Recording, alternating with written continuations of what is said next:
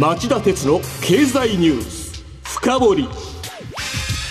皆さんこんにちは。番組アンカー経済ジャーナリストの町田鉄です。こんにちは。番組アシスタントの杉浦舞です。今日も新型コロナ対策をして放送します。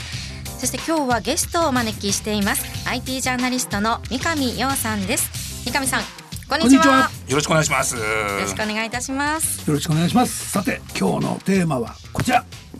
ロシア軍のウクライナ侵攻を遅らせたスターリンクはテクノポーラー時代の幕開けを告げたのか？はい、えー、今年の2月ウクライナに侵攻したロシア軍は当初ウクライナのインターネットを遮断しようと試みました。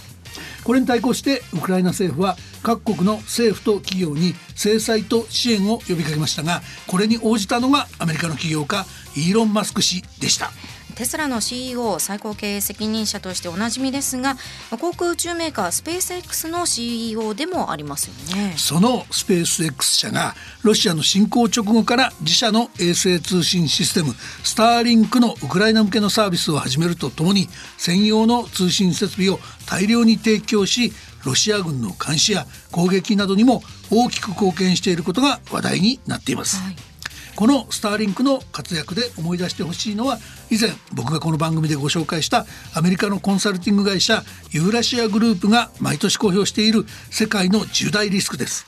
今年2番目の大きなリスクとして掲げていたテクノポーラーワールド。テクノポーラーな世界。つまり巨大なハイテク企業が支配する極になってしまった世界が直面する、えー、世界の脆弱性の問題です。まあ、そのイーロン・マスク、まあ、今ねツイッター買収で、まあ、世間を騒がせてます、まあ、買収して、まあ、非上場化すると。全部今回ね個人で買うのが注目ですけれども、まあ、それを3年後に再上場するよということが今示唆されてます。でまあイーロン・マスクの目標は言論の自由です、えー、今まで規制がいろいろあった SNS をこのフリーハンドの言論の自由にする、まあ、それがどうなることか今後注目だと思います。さあそれではお知らせの後町田さんと三上さんにじっくり深掘っていただきましょう。町田鉄の経済ニュース深掘り。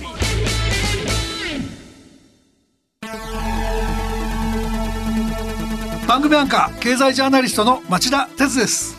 アシスタントの杉浦舞です。金曜日午後4時からは1週間の世界と日本のニュースがわかる町田鉄の経済ニュースカウントダウン午後5時35分からは経済ニュースをとことん掘っていく町田鉄の経済ニュース深掘り。そして午後11時からはエコノミストにじっくり話をお聞きする町田鉄の経済リポート深掘り。金曜日にこの3本を聞けばあなたも経済エキスパートに早変わり。就職活動でも強い武器になりそうです。金曜日は忙しいあるいは聞き逃したという方も大丈夫。ラジコなら1週間いつでも聞くことができますまた公式ツイッター町田鉄の深堀三兄弟もぜひ検索してフォローしてください。激動する時代の中で確かな視点を持つためにも町田鉄の深堀三兄弟ぜひお聞きください。今日の深堀はい、えー、杉浦さんまずはユーラシアグループの今年の重大リスクのおさらいとテクノポーラーワールドとは一体何なのかご紹介しましょう。はいこの世界の重大リスクの話を番組で紹介したのは今年の1月7日新年1回目の放送でしたね。ユーラシアグループはもともと旧ソ連の研究を専門にしていた国際政治学者イアン・ブレマー氏が1998年に創設した地政学的リスク分析のコンサルティング会社です。毎年1月に世界の政治や経済に深刻な影響を及ぼすリスクを予測する世界重大リスクを発表していることで有名です。で今年の重大リスクは1位がノーゼロコビット中国のゼロコロナ政策の失敗そして2位が今日取り上げるテクノポーラーワールド。テクノポーラーな世界です。ちなみにこのテクノポーラーワールドっていうのは造語で、科学技術を意味するテクノと北極とか南極の極を意味するポーラーを組み合わせて巨大なハイテク企業が支配する極になってしまった世界というような意味を表しています。うん、えー、レポートでは変更データに満ちたアルゴリズムから下される決定が何十億もの人々の生活仕事人間関係に破壊的な影響を与える。そこで政府ではなく一握りの巨大テクノロジー企業こそが主役であり執行者であるといった記述がありました。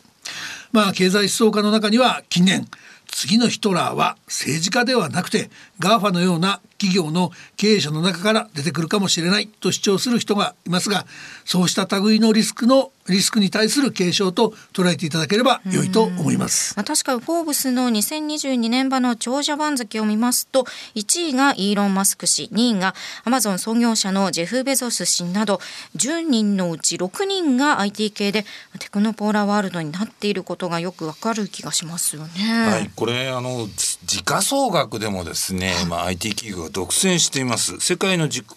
価総額ランキングトップ7のうち5社がもう IT 企業 GAFA とかですね。でしかもそこに6位にテスラも入ってますから、まあ、トップ7のうちまあ6社が全部 IT 企業で埋められていると考えても間違いじゃない。ちなみに今、えー、2021年末だと日本の株式市場全体が、まあ、770兆円とか800兆円弱って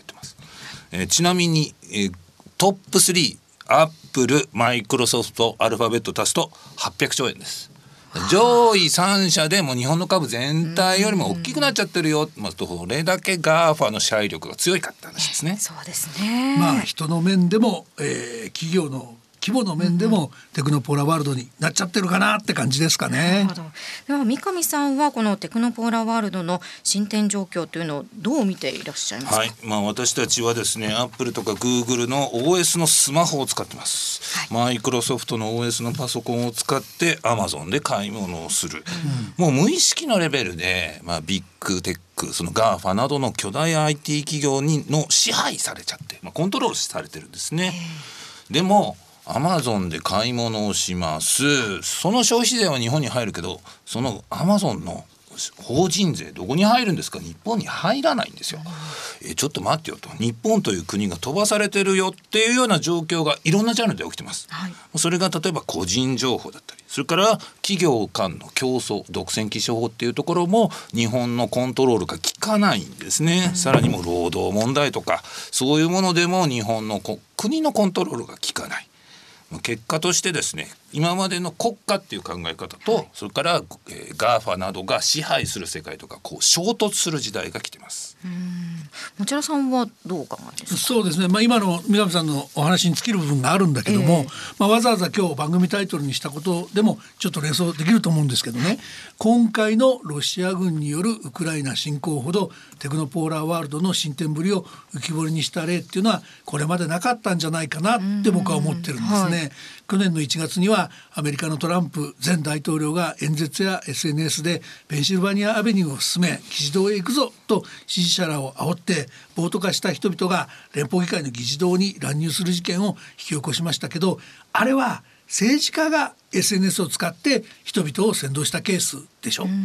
それに対して今回はマスク氏率いるスペース X 社の通衛星通信システムスターリンクのサービスがロシア軍を思い通りに進軍させなかった、はい、つまりテクノポーラーが主役の一つなわけですよね。まあ、海外メディアの報道ではスターリンクはウクライナ側のドローンを使ったロシア軍の監視や攻撃だけじゃなくてあのゼレンスキー大統領の世界に向けた対外発信にも安定した通信を確保して貢献していると言います。まあ、ウクライナこの戦争の状況はまさにテクノポーラーワールドが戦争の行方すら左右するテクノポーラー時代の幕開きの合法と言っていいんじゃないかと思っています。なるほど。ただこのテクノポーラーワールドには光と影の両面があると思うんですが、はい、この辺り三上さんい。かがでしょうか、はい、光は今まさにおっしゃっていただいたその情報提供どこでもあまねく IT のサービスをまあ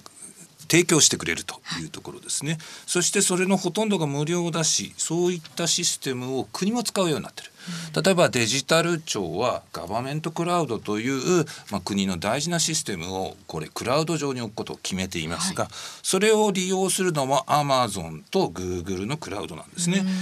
しかしそれだけの利便性を提供する代わりに個人情報だったり企業の情報だったりっていうものをこの GAFA が抑えることになっちゃうと。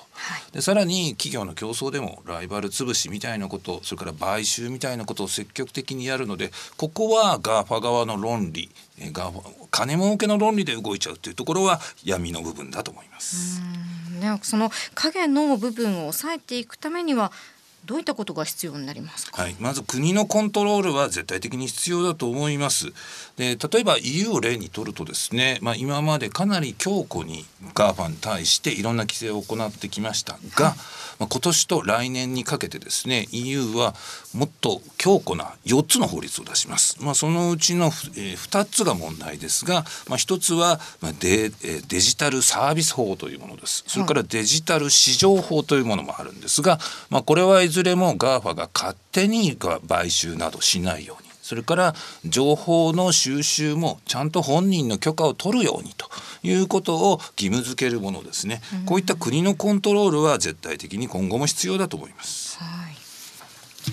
ヨーロッパだけじゃなくてアメリカでももちろん動いて中国も同じように。そうですね。アメリカのバイデン政権も今規制の方向に動いてますし、まあ、中国政府もですね中国でのこの GAFA に代わる巨大企業に対してかなりの規制を始めています。ただ日本について伺いたいんですがそうした日本はそういった適切な規制がきちんと整備されてないっていうのが三上さんの持論とかかって、ね、そうです。ね日本も規制を進めるために電気通信事業法というものの改正を昨年ずっと検討してきました、まあ、これ例えばターゲティング広告その人の言う個人情報を勝手に収集するなというような規制を考えたんですがこれ結局ですね経済連盟側神経連側のですね抗議で止められるような状態わざわざ本人同意事前必要ないという曖昧な規制にどうも終わってしまいそうです。じゃあさんはどう見てますか？あ、あのまさにあの三上さんが指摘してくれた失敗があるんですけど、はい、こういう規制をかけていくっていうのは何度も法律変えて法体系全体変えていく必要があるんですね。で実は1回目は三上さんが指摘してくれた2回目は大失敗なんだけどそ,、ね。その前の1回目は結構いいことやってて、はい、それはねそれまで規制の対象にならなかった。日本に営業拠点がなくても登録して日本で事業できてたのを日本に営業拠点を作らないと日本で事業させませんよっていう法律改正を1回目にやってるんですよ。ええ、でこの戦いをやった連中がね2回目の法律作りの時にいなくなっちゃってた。でそれはなぜかっていうと菅前政権の時の接待スキャンダルで。総務省のそういう主力部隊の人たちがまさにそういうことを酒飲んで喧嘩してインドを渡してくるような酒の飲み方してる人たちが全部接待だと言われてクビになっちゃって戦えなくなってた。ありましたね。だからそういうところまで丁寧に見ながら、うん、ああいう裁きはしなきゃいけないし同時にそこを立て直さないとしばらく立て直らないんだろうなと、うん、戦えないんだろうなっていう気もしますよね。はい、あっという間のお時間になってまいりました。えー、本日は IT ジャーナリストの三上洋さんにお越しいただきました。ありがとうございました。ありがとうございました。以上今日の深掘りでした。本当にあっという間でしたね。ね。さあ今晩11時からの町田鉄の経済リポート深掘りは FRB が金融引き締めの加速を決定。日米の金融政策と金利格差の行方はというテーマで日本経済研究センターの三川育子金融研究室長に町田さんがインタビューします。これも気になる話題ですからね。まあ円安がどうなるかって話ですよ、はい、結論はね。今夜11時に再びお耳にかかりましょう。さようなら